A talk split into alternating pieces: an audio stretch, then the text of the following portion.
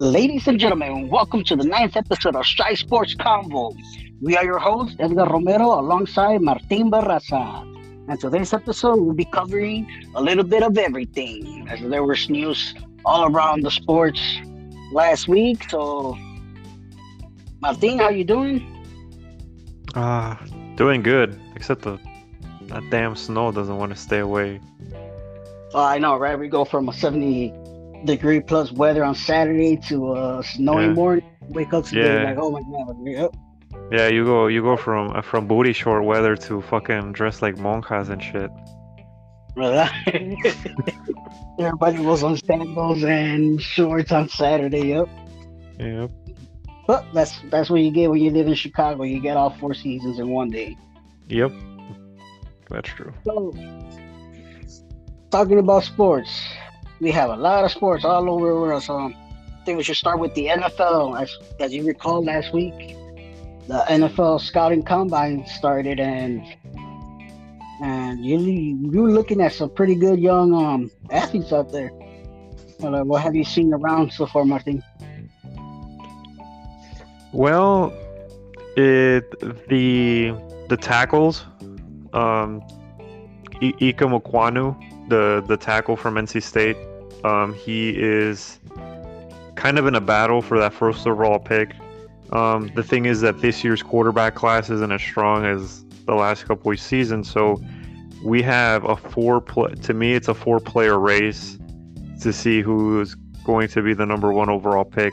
I think it's between Aidan Hutchinson, the defensive end from Michigan, uh, defensive end from Oregon, Kayvon Thibodeaux, the tackle from Alabama, Evan Neal, and then uh, the tackle from NC State, Ikem Ekwonu, who ran a pretty good 40 yard dash and was pretty good in the shuttle and showed good movement in terms of his footwork.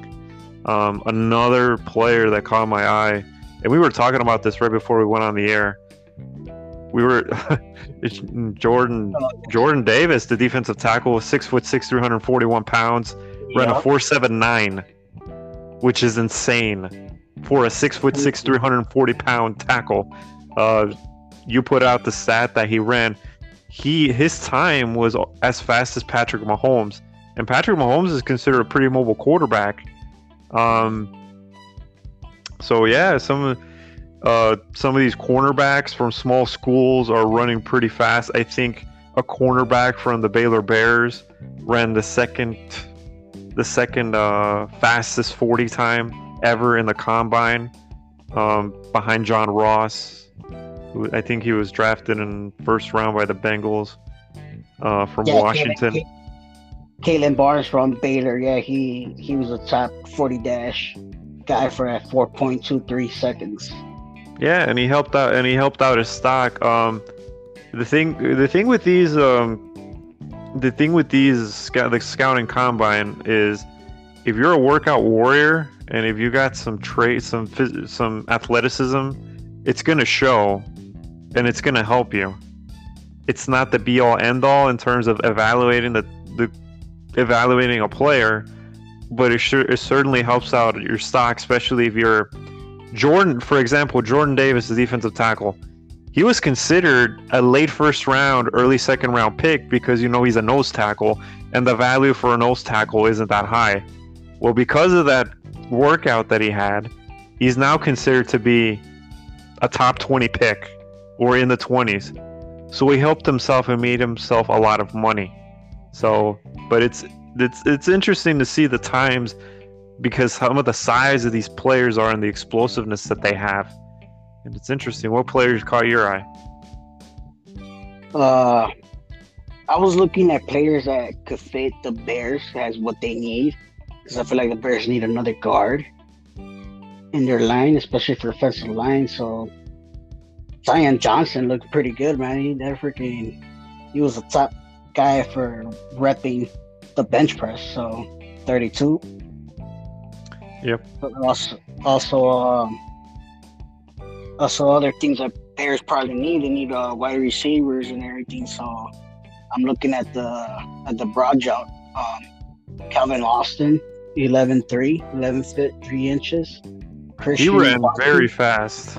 and he, He also ran a very fast 40. Yep, he did. So I was like, those are those were the the two couple of guys that caught my eye where I'm like, damn, like I wish the Bears had a decent draft pick to you know pick one of those two guys, you know, because I feel like the Bears will need another wide receiver and probably another tackle for the offensive line to help out Justin Fields. Yeah, but look, I was thinking about this before we went on. So, say for example, the Bears don't make the pick, don't make because the Bears don't have a first round pick because they traded up with the Giants to make the the pick for Justin Fields. So the Bears, if they wouldn't have made the trade, the Bears would have been picking eighth. So the Bears essentially would have been able to pick one of those tackles and stuff, right? But you have no Justin Fields. This quarterback class is not as strong. The quarterback that caught my eye and I think that helped his stock the most was Malik Willis, the quarterback from from Liberty. He's he's mobile. He's got a good arm. Not that big, but his upside isn't as high as Justin Fields. If Justin Fields was in this year's draft, he would have been the number one overall pick. And these yeah. quarterbacks in this class wouldn't even come close. And you know where he, which team he would have been? He would have been a Detroit Lion because the Lions picked second. He wouldn't have even been to the Bears. So I don't mind them not having a first round pick. They they did good. Now, the player Zion, uh, the uh, guard from Boston College that you mentioned. Yes, Zion um, Johnson. Zion Johnson will be there in the second round for the Bears, and then the other other mock drafts that the Bears, the Bears have been projected to draft the wide receiver from Purdue, David Bell. So that's the thing. What what will the Bears pick first? Because the Bears, like you said, have needs at tackle. They have a need at guard. If they don't sign James Daniels, they have a need at wide receiver. So they have everywhere. So I think the Bears should pick for best player available because they have so many needs.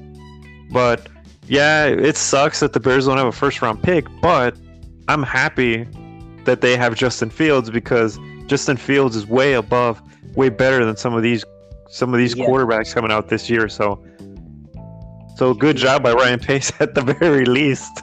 at the very least for yeah, at the very least for trading up and to getting Justin Fields. Hey, we're good. It's just like I said in the first podcast that we ever made. I'm not expecting for the Bears to make a lot of way this year or anything. I'm just expecting for them to draft key players that's gonna help the team become the team that we want them to be. So yeah, it was like yeah, that's actually pretty pretty awesome watching these guys, man. Like damn, like I don't know, it was this it was this chaotic and all the stuff that they do each day. I'm like, damn, okay. I'm like, but yeah, man, I've seen a lot of athletes. I'm like, okay, cool. I see. Got me interesting, like, man. But mm-hmm. moving on from the combine, about the news of Mr. Aaron Rodgers? He gets a big, massive contract offer by the Packers, and if he chooses to get traded, his top three suitors that look like they want him is Denver's, the Steelers, and the Tennessee Titans, surprisingly. Mm, the Tennessee Titans, dark horse there. Yeah, so I'm like, what's your thoughts on that big ass contract that the Packers offer him? Well, first of all, did you, did you have you heard about the ritual that Aaron Rodgers does, the panchakarma stuff? Yeah. oh my god, that's so ter- that I don't know how he does that. So it's for the audience it's self-induced vomiting and diarrhea and bloodletting. So he can release all of the toxins. Ugh. But anyways, um, I don't think the Packers are going to trade him. I think it's more convenient for the Packers to give him a contract offer because that will lower his cap hit and give him and give this team some cap space to to sign to sign Davante Adams. Because as far as I know, I don't think they have they franchised. Do you know if they franchise tagged them yet? I, I have heard that they're gonna uh, tomorrow they're gonna franchise franchise tag them tomorrow supposedly. Yeah. So and the salary cap is going up about twenty five million dollars. I think it was at one eighty four, and now it's up to about two hundred million. So Yeah, about it went 25, back up. 26 million. Yeah, it went back up, so I don't know. I'm like, it's a big, it's a big contract, so Yeah, and if I was Aaron Rodgers, yeah, if I was Aaron Rodgers, yeah, and so reportedly it's a, you know, it's gonna set the tone now, set the new tone for quarterbacks, and he's gonna be the highest paid quarterback. If you're Aaron Rodgers, just stay, just stay, because if you go to Denver, right, you're going to the, you're there's no guarantee you're making it to the playoffs. Patrick Mahomes is making it every year. Um, Justin Herbert's coming up.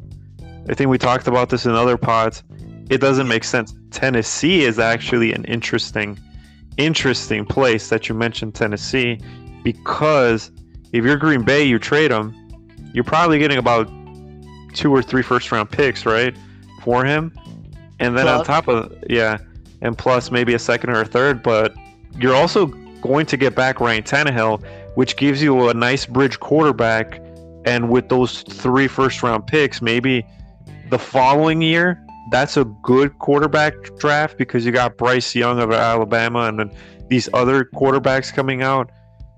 You can draft one of those guys and then bridge Ryan, uh, Tannehill, and then you're set up for the future. That is a very intriguing option. And if you're Pittsburgh, hey, I, Rodgers is better than Lamar Jackson. Of course, he's better than Baker Mayfield. Eventually, I don't know if he's going to be better than Joe Burrow. I mean, either Tennessee or staying with the Packers, but I say stay with the Packers. What would you do? it's a 50-50, but I wouldn't mind seeing Rodgers as a Tennessee Titan. But I think most likely he's gonna freaking stay. He's gonna take the money. It's more money. I'll be surprised if he says, "You know what, I'm done." But then again, I wouldn't, because it's like, damn, like he's been pissed with the team for the past two years, and now they're giving him all the money, but still no support around the team. That's still gonna be iffy. That's why he's probably still thinking. That's why he hasn't decided yet. I think he just wants to go somewhere else and win. That he knows he gotta make a win. And you know what? And don't and don't count on the Bucs, man.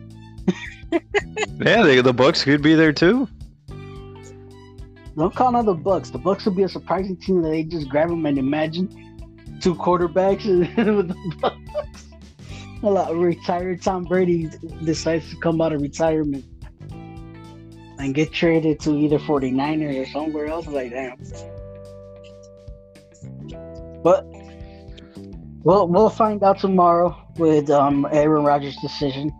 Yeah, it's always news about him because he's such a diva. Like everything, I think this honestly is more about nothing. But you know, since it's Aaron Rodgers, he's a good player, always in the news, and it's the NFL. Yeah. What about Khalil Mack? You think the Bears are gonna try moving him and get some picks out of him? Okay, so question for you: If you're if you're the GM, if you're Ryan Poles, right? What would you want for Khalil Mack realistically? What would you want, or what would be an acceptable acceptable uh, return for Khalil Mack? And keep in mind, he hasn't played. He hasn't really played a lot in the last two seasons. I'll take uh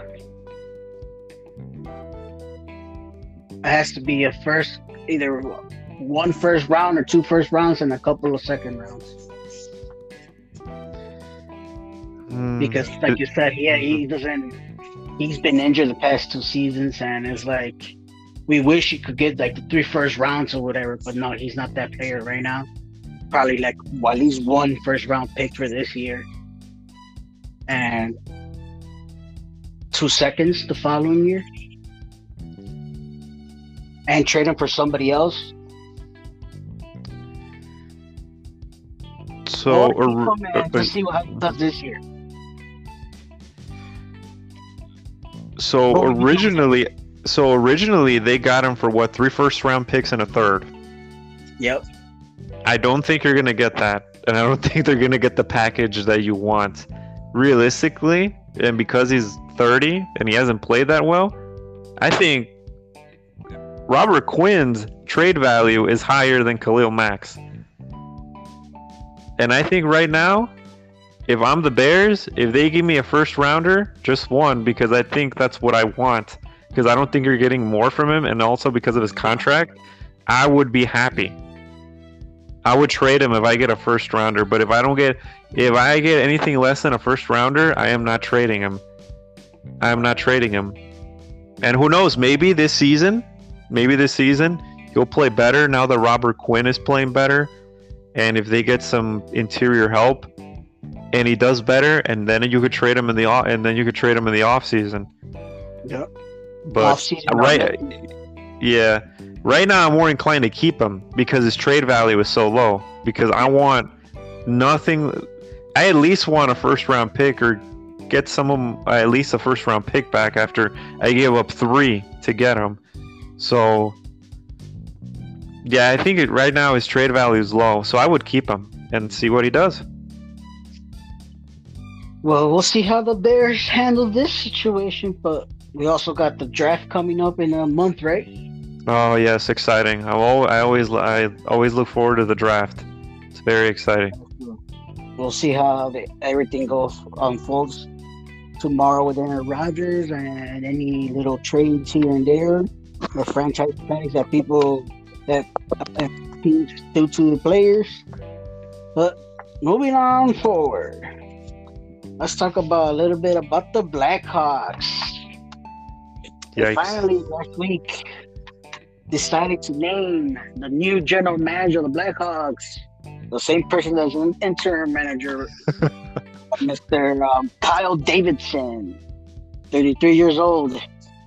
He started with the Blackhawks as an intern in 2012 as a video analyst to 2018 when he became the assistant uh, assistant to the assistant general manager for the Blackhawks in 2018 and then became the assistant general manager in 2019 until this last season October where all this scandal started and pretty much the Bowman had to be pretty much um, let go and he took over. So now they finally named him as their general manager. What are your thoughts on that young kid? Well, young kid. What are your thoughts on the uh, uh, on a kid that's the same, pretty much close to our age, being the general manager of the Blackhawks organization? Well, in terms of uh, being a GM, I guess he's still he's he's a kid, but no, good for him. I think they gave the press conference, and I think he's a he's a good face. He's a good face to Yeah. help out the organization. Um, and you're right. hopefully, Rocky doesn't talk anymore because his son, his son, and this and Kyle, Kyle Davidson, right? Yes. and Kyle Davidson is I think they're good people to you know bring the franchise for, forward but he's got a lot of work to do this team is not the 2010 Blackhawks that we No. that we know and love this team needs a Cubs-esque rebuild tear down to the bare studs and 'cause, uh, you know, the, la- the last five games, they barely mustered two wins out of the three games. So it's like, yeah, there's no, there's nothing to be watching any Blackhawks or anything right now because of the whole situation. And plus, this new GM, he's the youngest in the NHL, so good for him. And right off the bat, what intrigued me was he he pretty much already settled and what was the mindset? Like pretty much this organization was not gonna retool; they were gonna rebuild. So that means Jonathan Toews, Patrick Kane, say bye bye sooner or later because you got interest from other, you know, the, the Colorado Avalanche got interest in Patrick Kane. So I don't know what type of prospects or um, picks that um, Kyle Davidson could get for him, but that's a that could be a good sign. Uh, well, it's it's kind of dicey. It's kind of dicey for both of them because, well, for yeah, first of all, I mean, it they did good. He did good in acknowledging because this team, if we thought the Cubs were bad in terms of not, this team has not. This team, I think, botched more their success, but I mean, it's better because they won three cups. The Cubs did one, but in terms of you know gutting everything and leaving everything bare, this is worse than the Cubs to me. The Blackhawks are worse because you need to tear them down all the way down.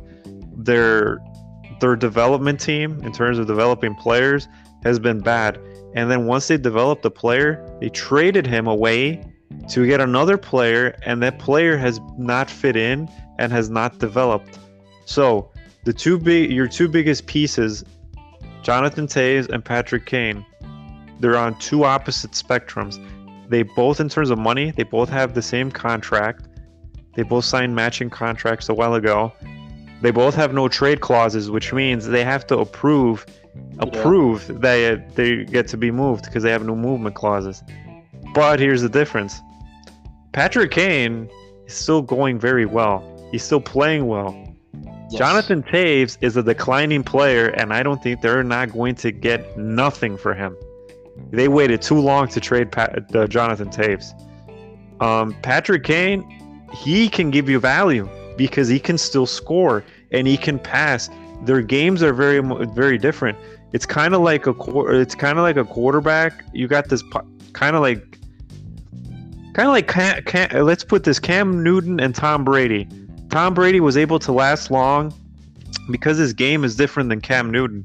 Yes. And that's how Patrick Kane is. Jonathan Toews relies on athleticism and grit, and eventually that goes. And that's what happened to Cam Newton. Cam Newton wasn't that pocket passer, precision quarterback that led him, let Tom Brady, you know, play for like 20 years. And that's the style of game that Patrick Kane has. Patrick Kane's not a physical player. He's more of a high skill, you know, able to skate well, pass, score. He's more of a scorer. And those are the type of players that, you know, will get value because they age much better than Jonathan Toews. So I don't think this year they'll do it, but I think at the in the offseason they gotta sit down with both of them and be like, you know what? We're doing a rebuild. You guys are older. I know you guys don't want to go through a rebuild. Give me a list of teams and I'll we'll get you to a contender. But we want, you know, you know, to get some solid returns to help out the clubs. Yeah. With Patrick Kane, I don't think that will be a problem. It'll be more of a problem for Jonathan Toews because his game is declining. So we'll see what Yeah. they do. I'll see what they do because I know the trade deadline is by by March 21st, so they still got a, uh, at least a, a couple of weeks, if two weeks before they decide if they're gonna keep Patrick Kane or Jonathan Toews or even for some reason Fleury goalie that they they traded for in last last season to get for this one season and yep they didn't work out. I'm like okay, so now well, we'll see how the Blackhawks do, man. But now, moving on to the MLB lockout. Oh man. Man, last week we were talking about like hopefully they they come to an agreement soon, and they say yeah by Tuesday, and then Tuesday comes and here comes Mr. Rob Manfred, all smiles and little, little shit like yeah, like like you looking like you, pretty much he he he tricked all the fans and all. And, and, all, and all the all the, um, the media right there is like, yeah, we're gonna cancel games next. I was like, what? Cancel the first two series. Um, I know a lot of players after that when they heard that they pretty much spoke up and um, expressed their feelings. I know Jason Heyward did. He did like a big long paragraph on Twitter that I'm like, okay. Like I just briefed it because I'm like, damn, that's too long. But plain and simple is what Willson Contreras treated after that. That they pretty much already knew that they were going to cancel games and they just they were not pay, pretty much they were not listening to the MLB the MLB Players Association. So they were like, nah, they, they already had this strategized and everything. What are your thoughts on on the league doing that? Well, I've re- I've read a lot that that the league kind of changed. I guess they were on the verge of making a deal, and then the league, right at the last minute, made some changes, and the players didn't like that, and the players, you know, rejected it.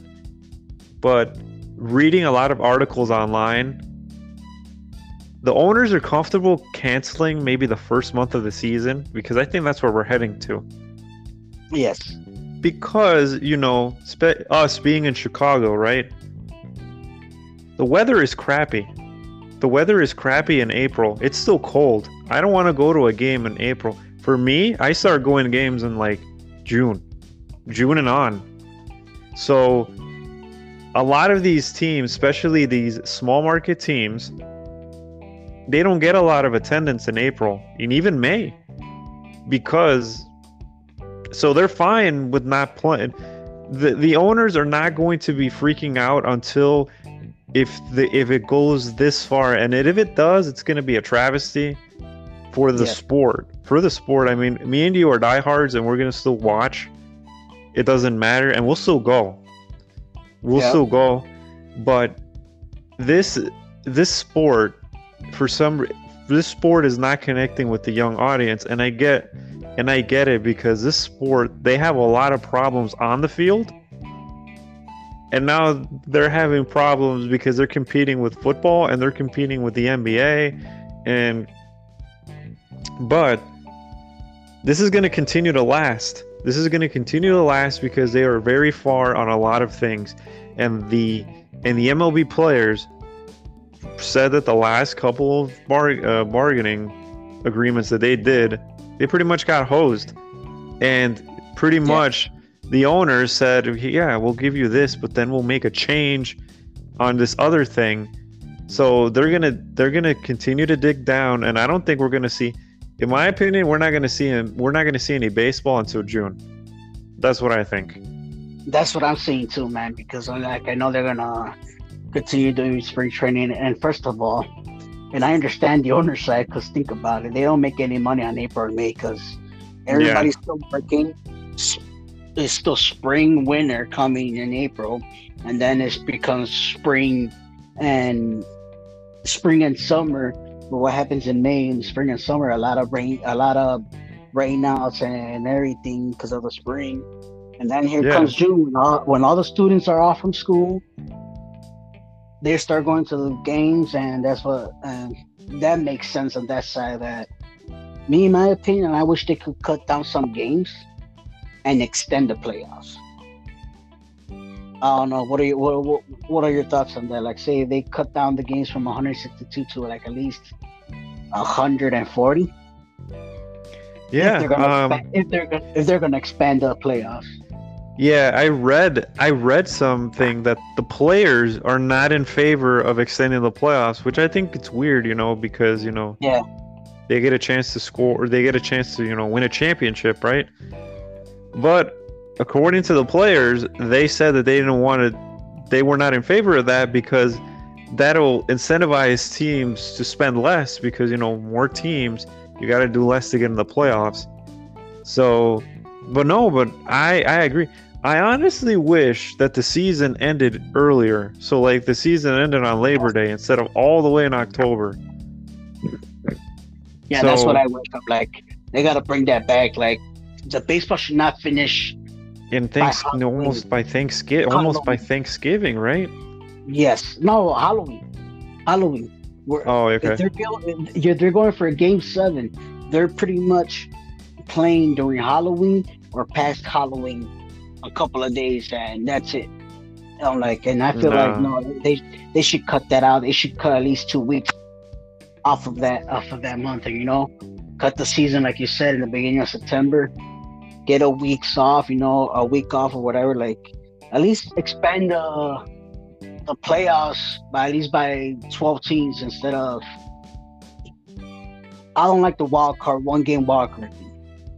Yeah, it's it's like- totally against what baseball is. Baseball is a game of series. Yeah, so give them at least a three game series, you know, or whatever. Mhm.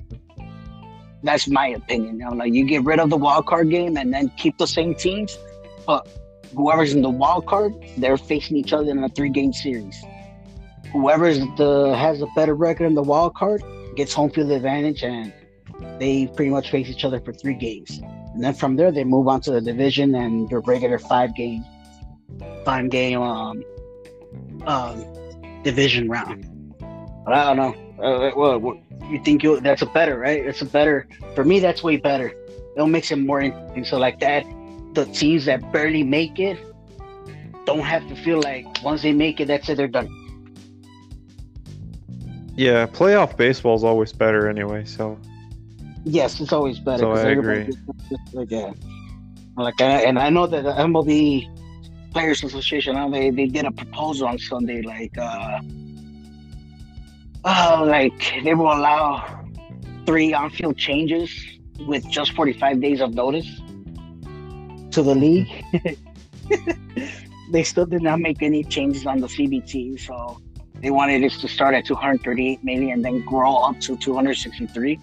But the league Yeah. wanted to 220 and just grow up to 230. They're like, hell no. That's... yeah, they were four. Yeah, there were four teams that rejected that deal, and two of them, I was like, "What?" The Angels, who spend a shit ton. I don't know why. The Tigers, who also spend a lot. I also don't know why. Detroit's not a small market. Those two are not small market teams. No. Um, the the Diamondbacks, okay, I get it, and the Reds. Both of those are two small market teams, but the Angels and the Tigers rejecting it. Those are the four teams out of all the teams that rejected the uh Yeah, what the play or what the players the- proposed. At least they were getting close to the minimum salary. You know, they went down to the the Players Association or was asking for 725,000 as a Mhm. minimum for a minor leaguer, and then goes up 20,000. And then for the league's counter was 700,000 and 10,000 for a year raise or whatever, something like that. Well, I guess they're Uh, close. I guess. They're getting close, but it's not. I don't think it's gonna go any anytime soon. I think they're just gonna milk it for this whole month. Mm-hmm. Decide something in April. Start spring training in May. Start the Mhm. regular season June. That's yep, how I. that's, Yep, No I agree what, with you there. They're gonna they're gonna have spring training in May, and then yeah, that's it. Start the regular season in June. That's how I see it because they're gonna have to give them time. They gotta they, they gotta give the owners time for them to sign the rest who are left over as free agents because there was no contract. There's no contract right now for nobody. Mhm. And now just a week or two weeks is enough for them for all these um, teams to decide who they want to sign or who they're gonna keep. We're just like, nah, they're gonna be running down, scrambling their heads around. But we'll see how Yeah. it goes with the MLB because right now I'm missing the MLB. I wish we could be talking about who the Cubs signed, who the White Sox signed, Yeah. who these other teams signed. I'm like, yeah, Mhm. Before before we move on to baseball, what do you think after about I don't know if you heard the story. Tom Ricketts. Tom Ricketts who claimed the Cubs had biblical proportions of losses. Losses of biblical proportions is actually building building a bid to buy the Chelsea Football Club who are supposedly worth 3 billion dollars but they've lost biblical proportions. Why does that make you feel as a Cubs fan? right? I'm like, he wants to be owner of everything, dude. He's like, yeah, he's full of it. You know, like he got some money to spend. It's just he doesn't want to spend it right now, like everything constantly. But we'll see. Who knows, man? I'm like, cause he's waiting. He's waiting for that uh, marquee network to hit on good too, man. 'Cause that's that's that's his mindset. He's trying to he's trying to get money right now and damn. Imagine him owning the Chelsea Chelsea football team. That means he's gonna be damn. He's gonna be banking on both sides because he knows that the Cubs Cubs fans are still gonna waste waste money on the Cubs, and Chelsea fans are still gonna waste uh, money on the Chelsea. Well, I guess he wants he wants to put Chelsea in his marquee network. I guess. Uh, that too. Yeah. That too, because uh, I've heard like if he's thinking of charging an app for just to get a marquee, because and it makes sense. I'm like, I'd rather just go pay two, three dollars and get the marquee app, or five dollars and get the marquee app instead of hoping that either one of the providers that I have, YouTube TV or Dish, get the Marquee Sports Network, but they don't want to get it because oh no, it's too much money. So like, yeah, I'd rather just pay for the app. And since we're true die diehard Cubs fans, I I I am willing to pay five dollars a month just to get the damn Cubs network on Soccer Watch. Yep. Well, and once the season's over, cut that shit off because I'm not paying for reruns. Unless if he does like a yearly deal membership where you gotta pay instead of five five times so that's sixty. Instead of paying sixty eight, you just pay fifty right here and there and you get it for the whole year. Fucking cool, whatever. so like if it's one one of those type of deals, I, I will sign it. Like I don't care, like whatever. But yeah, I heard that. I see if it, I don't know if he's gonna pull it off or not. I don't know, man. I'm worried about both of us wanting to sign Carlos Correa, but since he's got, it, it irritated me when I heard that because losses of biblical proportions. But hey, you find you got some coin to buy the damn Chelsea Football Club, but then we're everybody's pushing him to sign Carlos Correa, and if he doesn't, we're gonna hear some BS about well, he might have been out of our price range. Come on, man. We but know then yeah yeah but then i hear yeah th- he, he's he also last year he also said they didn't have any money and then five seconds later they signed Joc Pederson to an eight million dollar deal.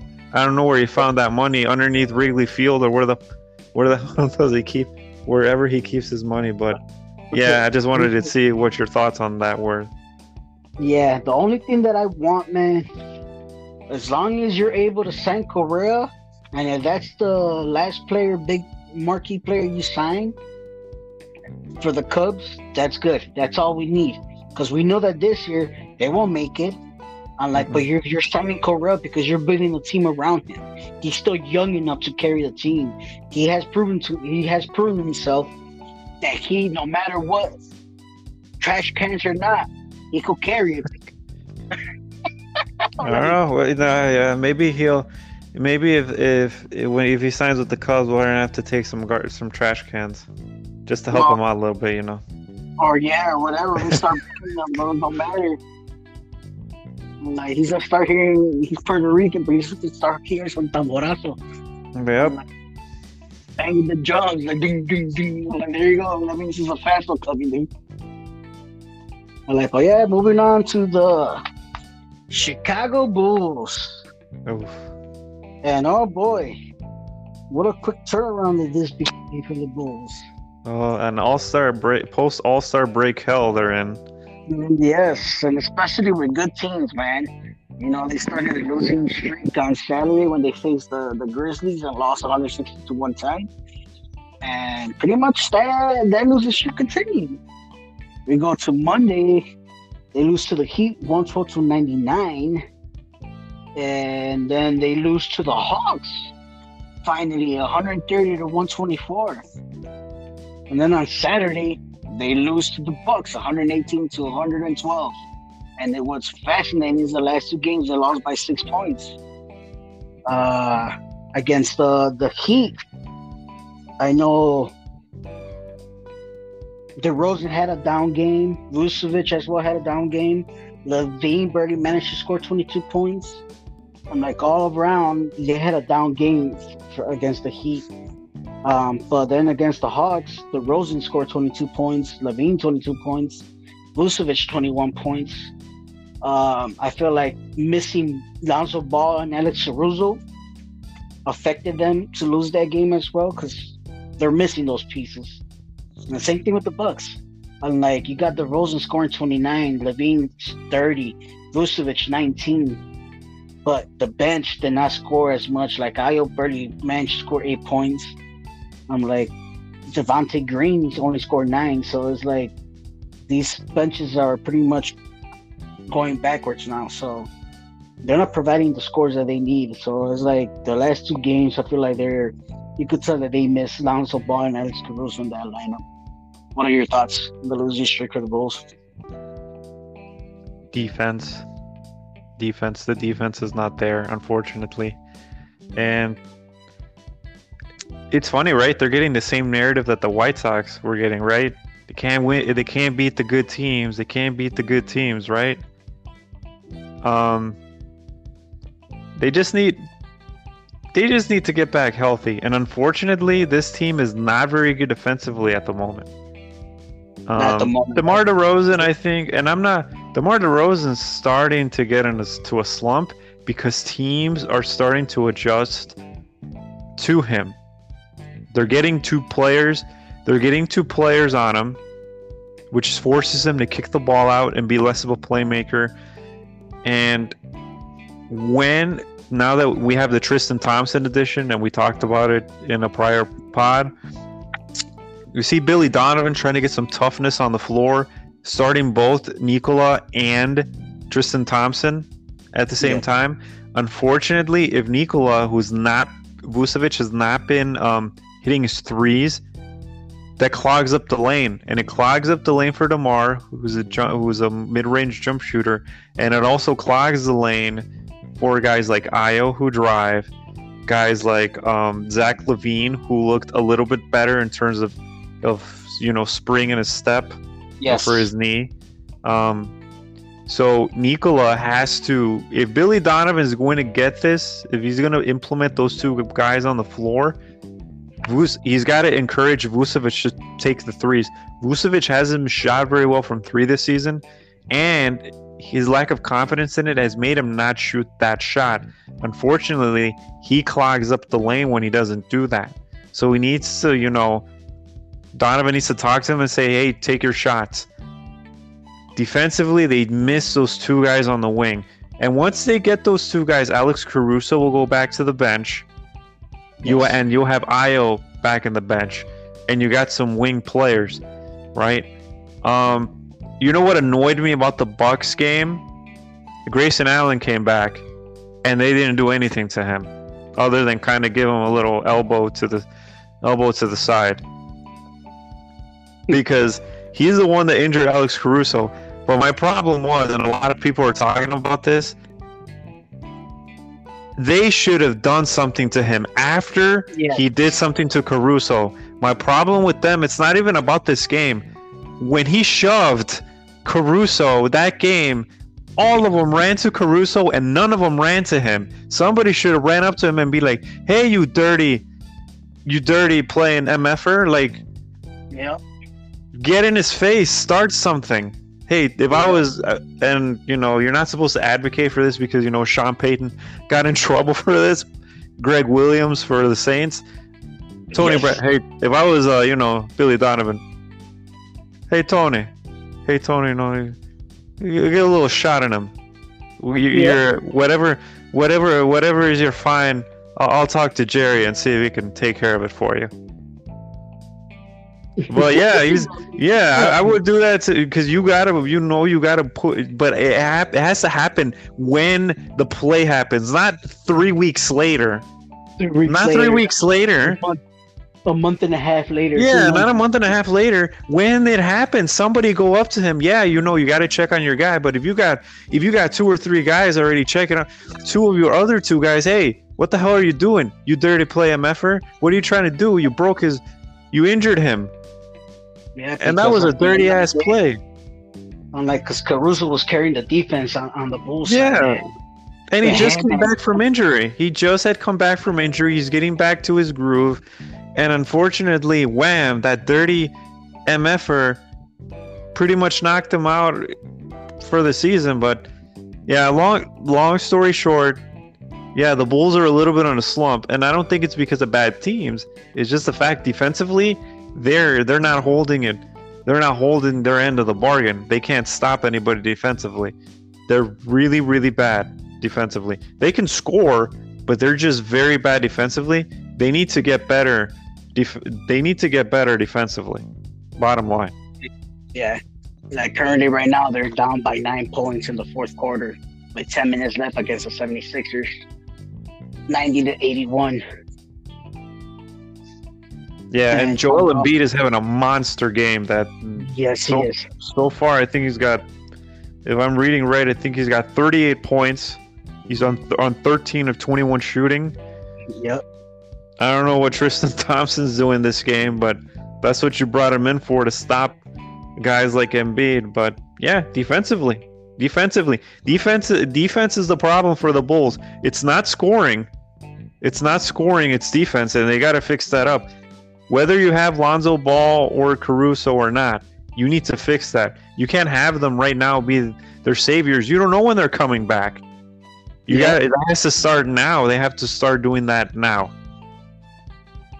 Yeah, they're down by seven now with um, DeRozan scoring 23 points now. So it's his, it's his, this is his favorite quarter, fourth quarter. He's the Yeah, best. and he- he's, the best, the Yeah, guy right now in the fourth quarter. Yeah, and he's not having that efficient of a shooting night either. He's six for 15. Mhm. LaVine is six of 14. So, but we'll see. We'll keep an eye on it for for the Yeah. listeners. Yeah, but yeah, so far, yeah, the Bulls.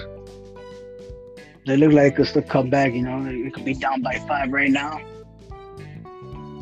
But nope. They just missed it. I just went through it all. Try to. Uh... Oh, nice defense right now. Yeah, no Nikola in this game. No, No Nikola. in this game. It's all it's been all Tristan Thompson, so I don't know how I gotta see his numbers. How he's been doing. But Tristan Thompson is three for five with eight rebounds. He's got five fouls and he's got six points.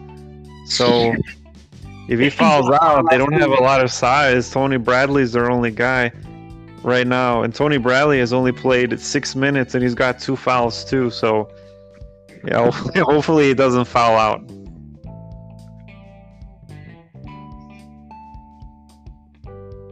yeah, DeRozan is, is missing a lot of his shots right now too, as well. So it's been a down game, but we'll see how the Bulls are. Hopefully by next week we will be talking about that. They break their their losing streak and hopefully they come back and win this game. But it looks like they so far they got nine minutes left, so we'll see. They're they're down by ten right now. So every time they look like they're gonna catch up, now they come they come they go three steps back. But moving on, I know next week.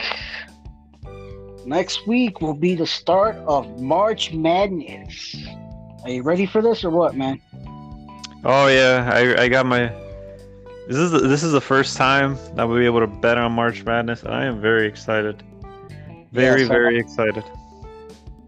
I know this Sunday coming up, they're gonna do the selection Sunday on March 13th, and the first round will start on March 15 and 16. I mean March 15 through the 18th. Mhm. That'll be the first round, and then the second round will be March 19 and 20. Sweet 16 will be March 24, 25th. The Elite Eight will be March 26, 27th. And the Final Four will be April 2nd, and the and the NCAA championship game will be on April 4th. So these are going to be the party, the good next three weeks of good content on on the pod and going over the the games, and it's gonna be a lot of damn games, cause uh, that's why they call it March Madness, cause it's constantly back to back to back games nonstop. Yeah, and free agent and then free agency for the NFL Yep. is is around that time too. So man, who do you expect it to be selected into in the, in the categories for this March Madness? Who do you want? Well- Well, number one seeds, you're gonna have you're gonna have a Gonzaga. You're gonna have um um Gonzaga and Arizona, Baylor, like Auburn, Kentucky, Kansas, Kent State. Duke around. Yeah, What about any surprising teams from the state of Illinois? Well, Illinois is making the tournament. Um, I think uh, Loyola is also making the tournament. Unfortunately, those are the only two teams. DePaul had a better season this year, but it it'll be it'll be a while for DePaul to make the tournament. But we're gonna have Illinois and then Sister Jean and Loyola in the tournament too. So yeah, we'll see. We'll see. We'll I will go over it all the selections next week on, on next week's pod and see who we start taking and We might make our own bracket. yep. I always our make a bracket for before each. Yep, we each, could make our um, own bracket. Mm-hmm. Or we could actually make another separate pod and then make our our separate pod of just March Madness. Yep. And go over the bracket. So we'll figure things out next week with March Madness. So now moving on to the last topic. I want to go over a little bit of the sports entertainment, and wrestling. Oh, another that. passion of ours. Yes, no, like last couple of weeks, Mr. Pat McAfee had a special guest on his show. Surprisingly, rare that we see Brock Lesnar and this man doing interviews and being themselves. Let's first talk about Brock Lesnar. He appears in the Pat McAfee show. Looks like a real humble guy, man. Really smart dude, man. I'll give him that. He's a really smart dude. Um, he doesn't bullshit around. He's straightforward. He's all about making money, having homes, and keeping busy. He does not like being around big crowds. But it was it was nice to see him being, you know, finally seeing himself instead of being portrayed as the egotistical asshole that doesn't like to talk to people and pretty much does whatever he wants. Um, what were your thoughts on that show, uh, uh, on the show with Brock Lesnar?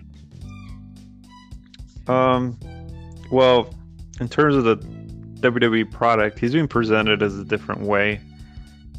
He's more. I think he grew up in he grew up in rural Minnesota, and he's got farmland in in Saskatchewan in Canada.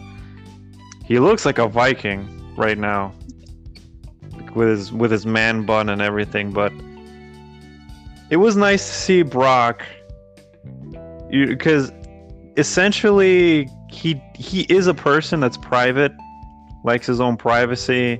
I think as I think a lot of us would if we were a guy like him because yes. you are so in awe of him because of what he can do. Because again, wrestling, you have the perception of, you know, it's fake.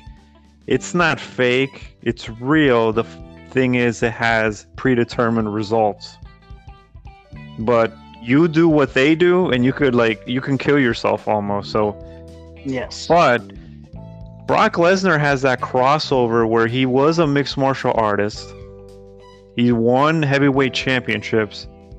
So he can he can legit kick your ass kick your ass. So he he's a he's a rare athlete, and he's been portrayed as this guy who only likes to show up part time, make money, get all the headlines, go home, be isolated.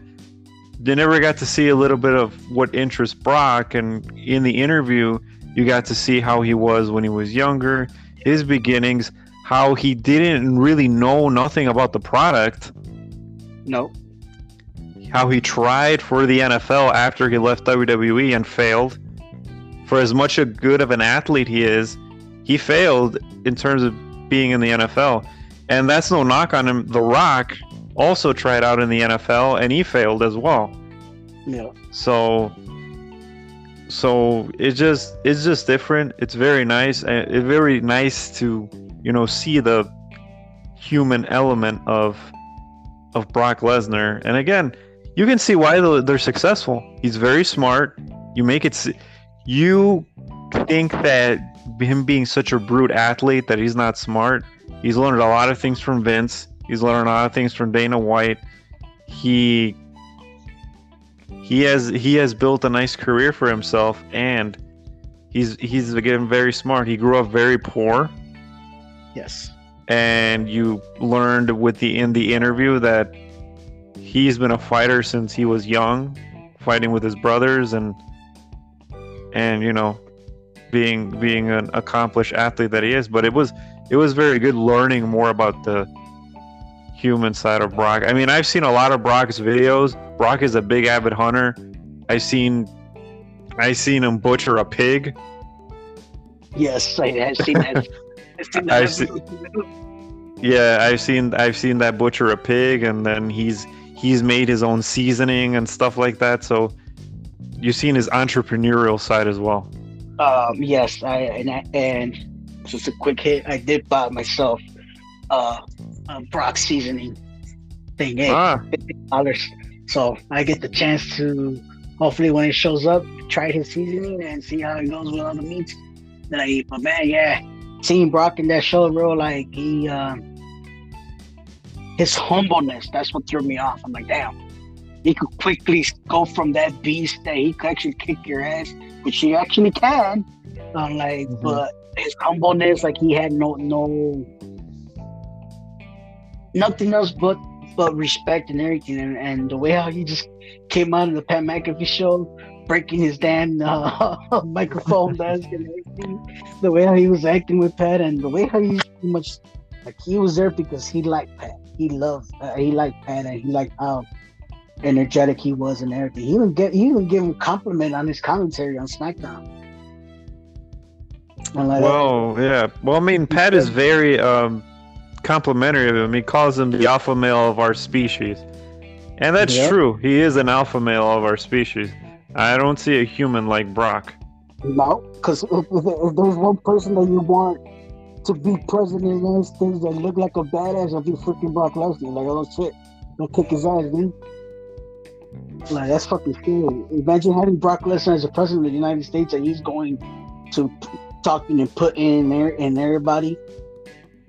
He'll break the damn arms, dude. I'm oh, like, holy crap. I'm like, but yeah, nah. I'm like, yeah, Brock Lesnar, man he gave he gave I gave he gave me more respect beyond me, and I wish that like I wish I could have known a little bit better because you know, damn, he's because he's really smart, man. He's a real smart dude and smart guy to learn from because you you do live you you want to live earning your own money, doing whatever the crap you want, and being your own boss, and which that's pretty much that's what Brock Lesnar is. Yeah. You care and- money, uh-huh. make money, be humble, um, be your own boss, and and that's it. And he's living the life right now. So Yeah, and he, and he, and to your point, he's got he know he, he is his own boss because not a lot of WWE wrestlers slash superstars have Vince McMahon by the cojones, and he does because Yeah. he can name his price and Vince will pay him, and Vince doesn't do that with. He only does that with one, person, and that's the Undertaker. yeah, yeah. But with Brock, yeah, it's different because then plus, like Brock said, like when they try to when Pat asked him about who's better, Dana White or Vince McMahon, and he gave more props to Vince McMahon because he sees him more like a father figure than compared to Dana White. And I'm like, yep, that makes sense because pretty much Vince, I guess, talks to these wrestlers like regular, like if they were regular friends, and tries to get to know them and what they want, and and if he co-offer them, then he'll give it to you. But if he can't, then that's it. You move on. He doesn't hold grudges, in other words, for Vince, according to Brock or whatever. But we'll we'll find out to the next episode. So now the next episode with the Pat McAfee show, he had Vince McMahon on. Did that shock you? Yeah, yeah, because you know the genetic jackhammer doesn't appear, doesn't do those type of appearances, and he's Yeah. he's, he's looked a little a little rough for wear on Raw. So I'm surprised they had to, you know, wheelchair him into the show. I know, man. I'm like, he's already getting more look older, and him, his story, his background story is, is crazy too. Like I've heard, I heard it before, but now that I watched it in the show, like I heard it when I was younger, but now that I, like we're in our thirties, you know, a little bit more mature, we start, you know, holy shit, you know, this guy grew up in the fucking trailer park trash, went to college, tried to get some easy grades by knocking at teachers' doors with his ex-wife or current wife, Linda McMahon. I don't know if it's Linda McMahon or not, whatever. Ah, right. We this is the first time we heard that they're not together. Ex-wife, Yeah. huh? We always thought that they were still together. Yep, I know. I guess they're their ex-wife, so they're not together. I, I guess. So um, yeah, and that uh, pretty much struggled and tries to keep himself humble. And then when he said uh, uh, on WrestleMania, the first WrestleMania, how he pretty much went all in, all his money, everything went into that that thing, and he got lucky that it paid off. That was crazy, man! Holy crap! What was your thoughts on some of the stuff that he that you heard about Vince? Mm, well, the one takeaway I got from both of the interviews actually was grind. They all grind. and they're all super hard. They get to work. It doesn't, and it doesn't matter. It's not like labor work, but they get to work in terms of like they want something and they're gonna go and get it and be relentless. Now with Vince, the one thing that he was very prideful in, I guess it's he's gonna outwork you. He's going to outwork you, and he puts in long hours, right? But to him, it's just you know, it's, a something that it's a fun. work. He for him, it's not work because it's something that's fun to do. So a, a lesson to everybody: do something that you love to do, so you can put in 35 hours a day, and and it's not considered work. But You know what? You you're gonna wake your ass up at five o'clock in the morning, do whatever the hell you love until Mm-hmm. one o'clock in the morning, and then at one thirty in the morning you go out and work out till three o'clock in the morning, get two get two hours of sleep, wake up and do the same shit again. That's how that's how man works. Holy crap! yeah, and that's that's not sustainable. But you know, that's that's what he does. He outworks everybody. He works very hard. Um, Another thing that got me out that, that got me intrigued is like he went to college and got a business degree, just how me, me and you have, right? yeah, Uh, um, and one thing that inspired me, he's always been intrigued with marketing. So now you understand where like all the stupendous of WrestleMania comes from. I still think it's stupid. But he said because nobody's heard of stupendous before, because it's a stupid tagline, Vince. But and I'll bet you any money it does carry on because it's a marketing strategy. Because I I bet you any money, right, what are you walking out? What are you saying? Look, there's something stupendous around here. Like, Yeah. what the where you got it from? I'm like, you're gonna say it because you heard it from the the the promo on WrestleMania. You heard it from Pat McAfee saying every five seconds that it's stupendous. Dude, if you had to, Pat McAfee, if you had to take a shot every time he would say stupendous, you would need your stomach pumped. Yep. I'm like, oh shit. Hey man, wasn't that drink stupendous, bro? Oh, dude. I mean, I get it, and it's all a marketing ploy, but to me, it's not creative. But hey, that's you know, it's Vince McMahon, so it's it's fine. he- he- you could tell right away he has an imagination, especially when he loves something that he loves to do. That's what threw me off. That's that's what got me. That's what I got from him. Like pretty much when he loves Mhm. something that he loves to do, like he loves wrestling.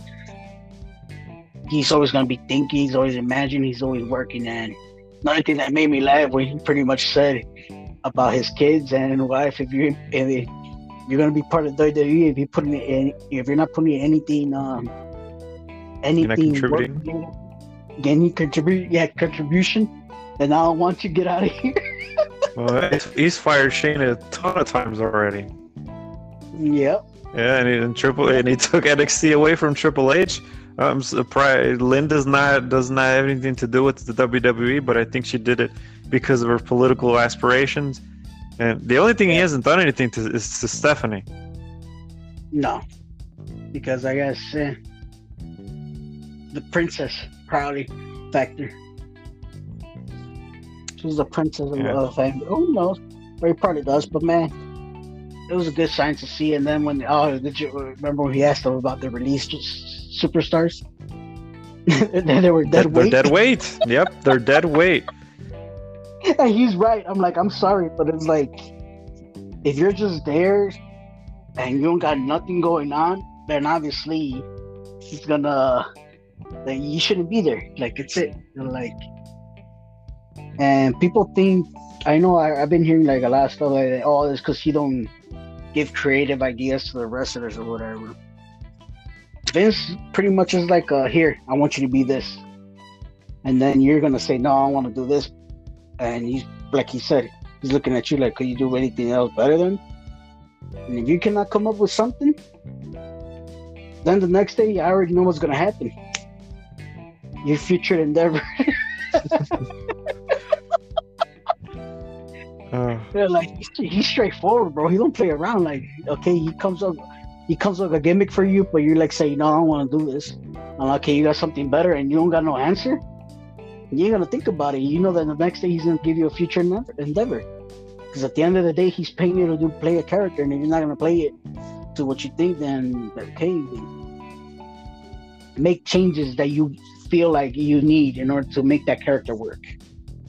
Yeah, I mean, in terms of his story of how he came up and was success, I think that's cool. Now, in terms of the wrestling, how he handles his company, I think he came. I think to me, he's out of touch. Like, um, for example, he made it seem like the company is very happy-go-lucky. You know, they're hugging backstage and in the gorilla and doing all this other crap. That's absolutely false. That is yeah. absolutely false. So, you know, he mumble, you know, we, we come out here and, you know, we, we hug each mm. other because, you know, we. That's, that's not true. WrestleMania, I think Brock Lesnar, I don't know who he worked. He worked, I don't know if he worked with Roman. Brock, oh, yeah, yeah Brock, Brock came back here and threw the title at him. Mm-hmm. I mean, and not a lot of people are happy. And it's not the fact that you have they don't have creative control, is that the people that he hires to write these stories suck. Yep, and then he said he listens to the he doesn't listen to the fans. Or he listens to the fans, but then he said he no. doesn't listen to the fans. He doesn't no, listen no. to the fans. Vince tries to push what he wants. Yes, and that's what he listens to the fans to. So if he gives you a gimmick, you go out there and the fans start booing or they don't like it or you hear chirps, then that's where he's he's that's when he's saying that he listens to the fans. That gimmick sucks. You're out. You're gone. You can't play this gimmick good. You're here's your future endeavor. That's how he says he listens to the fans. That's how I take it. That's how he listens to the fans all the crap that he creates and and the characters and everything, and they go along with it, then he's all good and happy. But if they don't, that's when everything goes sideways. And it's hard. And the way how I see it right now, I know with all these releases and everything, in my opinion, that's better for WWE. I'm like, because why are you gonna have all these wrestlers locked down on contracts if you're not going to use them to whatever. So you could just focus on the wrestlers that you want to focus on that are already on top and they're not going to go nowhere. And release the ones that, hey, they could go somewhere else, make a name on themselves, and then come back like, you know, how Drew McIntyre did. Drew McIntyre never complained when he got let go. He did his work. He got look how look how built he got. He shot me, dude. Did he shock you too when you saw him back? Yeah, Drew did. Drew did a very good job. Yeah, he he he felt like he needed to get better, so he went and got in good shape. He started working in different promotions. He was very successful in all the other promotions. Triple H was the one that came knocking, and he came back. And that's the Drew McIntyre that Vince wanted in the beginning, where he got put the chosen one where yes. put the guy put the chosen one gimmick. Yep, that was the physique that yeah, Vince McMahon wanted. Yep, and also, so now that Triple H is, has no NXT or whatever, you would ever think that Triple H and Shane McMahon would start a, a, a, a wrestling company? No, I don't think so. Number one, I think because Shane Shane, I don't know if he's got the mind for the for for wrestling. Uh, Shane produced the Royal Rumble and got a lot of negativity backstage, and that caused him to get fired by Vince. That's because he uh, because he wanted to put himself over. Um, I think Triple H has a very good mind for the business, but you know, since Stephanie's going to be the one that's inheriting the company, would you think it's a good idea for Triple H to have his own promotion and then battling against Stephanie? So, nah, I don't think Triple H. I don't think Triple H is going to to get a different, uh, buy a different or start his own promotion. Sure, I just wanted to throw that out there just to get it, get a feedback. Me no, now, it'll be more interesting if they happen. Like, okay, cool uh, that's something that, that I want to see. I'm like, oh yeah, like here comes the son-in-law against against the father-in-law. Like, Yeah, oh, if shit. Triple H bought Ring of Honor, then it would have been interesting. Yeah, that's what I'm saying. That would have been interesting. I'm like, oh, okay, cool. But yeah, but yeah, that's so far. That's what we learned about Vince McMahon. His whole days and everything surprising and how he was raised up and pretty much supposedly he doesn't see his bank account. You believe that shit or what? No, that, that's a load of crap. Like, That's a load of crap. That anybody's gonna see their bank account, especially, dude. If you got a business and you're not gonna see your bank account, that, I mean, that's that's like the biggest flex. Like, oh yeah, I don't see my bank account. That that's a, no. I bet you he does, but I guess he was trying to flex there.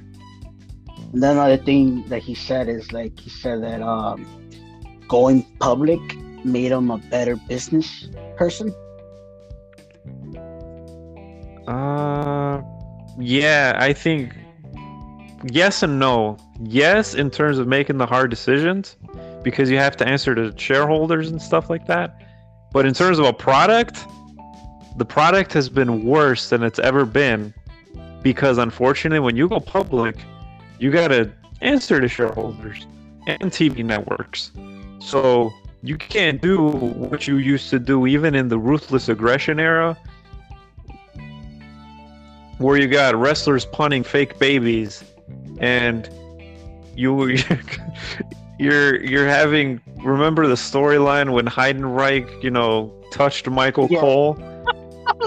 that is that is what or one of the announcers, good old JR, has cerebral palsy, and you got Vince in the damn camera having grabbing his cowboy hat and twitching his lip and his eye and mocking JR. I think I think I think for the, for the most part, I think um, that's where people get mad. Like, oh, Oscar's not the same. Like, no, it's not the same no more. I'm like, you cannot expect the same thing when you already watched it once. I'm like, it goes back to the stuff. I think for me, it's if they stay PG PG 13, but they mm-hmm. do need to be a bit more creative and be more on point. I'm like, this is not the worst product because I feel like the worst product came back in 1993, 94, 95 when Hogan and them left. Oh, when you Oh had my- plumbers and and mailmen being characters and dentists. So the clown, they Isaac Yankem, and you're talking about freaking Repo Man. Repo Like, Man, Br- uh, the Those Brooklyn type- Brawler. Yeah, those were the worst. That that was the worst thing. Right now, the product is still sufficient enough where they got some good qualities, but they they gotta work more on stuff. They have Uh, talent. They just don't have very good storylines. But then again, we live in a society that we know everything now. We got the internet, we got social media. Uh, everybody knows when your next fight is gonna be. And then, um, and then you got YouTube. You don't need cable no more to watch wrestling. You could just go on YouTube in an hour and then just see the 15 minute clips and if you like it and you're gonna say okay cool yeah i'll watch this match that's it and and move on i'm like so it's it's a lot of a lot of platforms that you could see that it's not gonna be the same no more it or, or you have other podcasts that talk about wrestling and do spoilers, like mine, the Shoot Style Wrestling Podcast that everybody can listen to. that's the reason we started gonna talk, start talking about a little bit about wrestling on my podcast just to set up for the Shoot style wrestling podcast that martin has there's usually he's gonna try getting what podcast every week how many Yeah. shows one We're doing about two a week. We're doing about two a week. We're breaking down, you know, Raw and SmackDown, and then other news that happen around the wrestling landscape. To get more in, I know this is like an overview of stuff on this, you know, on this episode. But if you Yes. want to listen to more in-depth wrestling, we are listen to the Shoot Style Wrestling podcast. We're also talking about AEW, and we have a special guest in that one pretty soon, and that will be you. Yep. Oh, I gotta talk about a little AEW. About AEW. Yeah, there's a lot of news about AEW. Oh, there's always a lot of news because every week there's always somebody new coming in, a new management, or they buy something else, or they do this, and it's still the same thing. They still gonna say draw the same amount of number of people. Dude, do you think Shad Khan could adopt us as kids? Right? Yeah, dude. I, I, think would he could, man. I would love to run the Jacksonville Jaguars and open my own wrestling company. Yes, I want to piss off my older brother Tony Khan every day. I was like, Daddy loves you better more than you, dude. I'm like, shit. I'm like, I don't know. I seen Tony Khan when he announced the ROH. That did not that he does not need to be announcing anything like that. How the hell you gonna come on and say an announcement that you bought ROH, but there's no details or there's no no video cameras or there's no nothing saying that what you bought. Well, because he couldn't wait, you know. He couldn't wait. he, he, he's he's okay. I'm not gonna say nothing else. We'll wait until we go to the year episode of the AEW well. See more things. Well, and hopefully you guys like this episode of today of Shy Sports Convo. Hopefully you guys keep hearing more of our episodes on Spotify, on um, iPod, Apple Podcasts. Apple, Podcasts. Podcast, Google Podcast as well. I'm like, yeah, we're I extended it all the way to other podcasts, but yes, keep sharing, sharing. Hopefully, we get more more listeners into hearing our show as well. So Martin's Shoot Style Wrestling show as well. Uh, that's it. That's it on my end. Thank you guys so much for listening. How about you, Martin? I'll end it with you. Oh, just want to thank the listeners and again share this share this podcast with everybody who's interested in sports. This episode was a little bit different. We did a, a little bit of sports and sports entertainment. I know that Edgar posts a question on every pod, so if there's any subject you guys want us to talk about, you guys could mention it in the mention it in the answers for the on the Q&A section of the pod, but yeah, share, share, share this with everybody. If you guys are interested in wrestling, the Shoot Wrestling Podcast. Just like how this podcast is available on Spotify, Apple Podcast, and all of your podcast listening platforms. So now there is no excuse for you guys not to listen and share since we're everywhere. Everywhere. Exactly. And I'm gonna give up the news right now. The Bulls losing streak continues. Now they're up to a five-game losing streak, and Joel Embiid scores 43 points and improves a career 11 and 0 against the Bulls. Oof, hopefully they don't face them in the playoffs. Yeah, right. So uh, it's a tough time, but that's it for our show tonight. Thank you, ladies and gentlemen, and have a good night. Good night, everyone.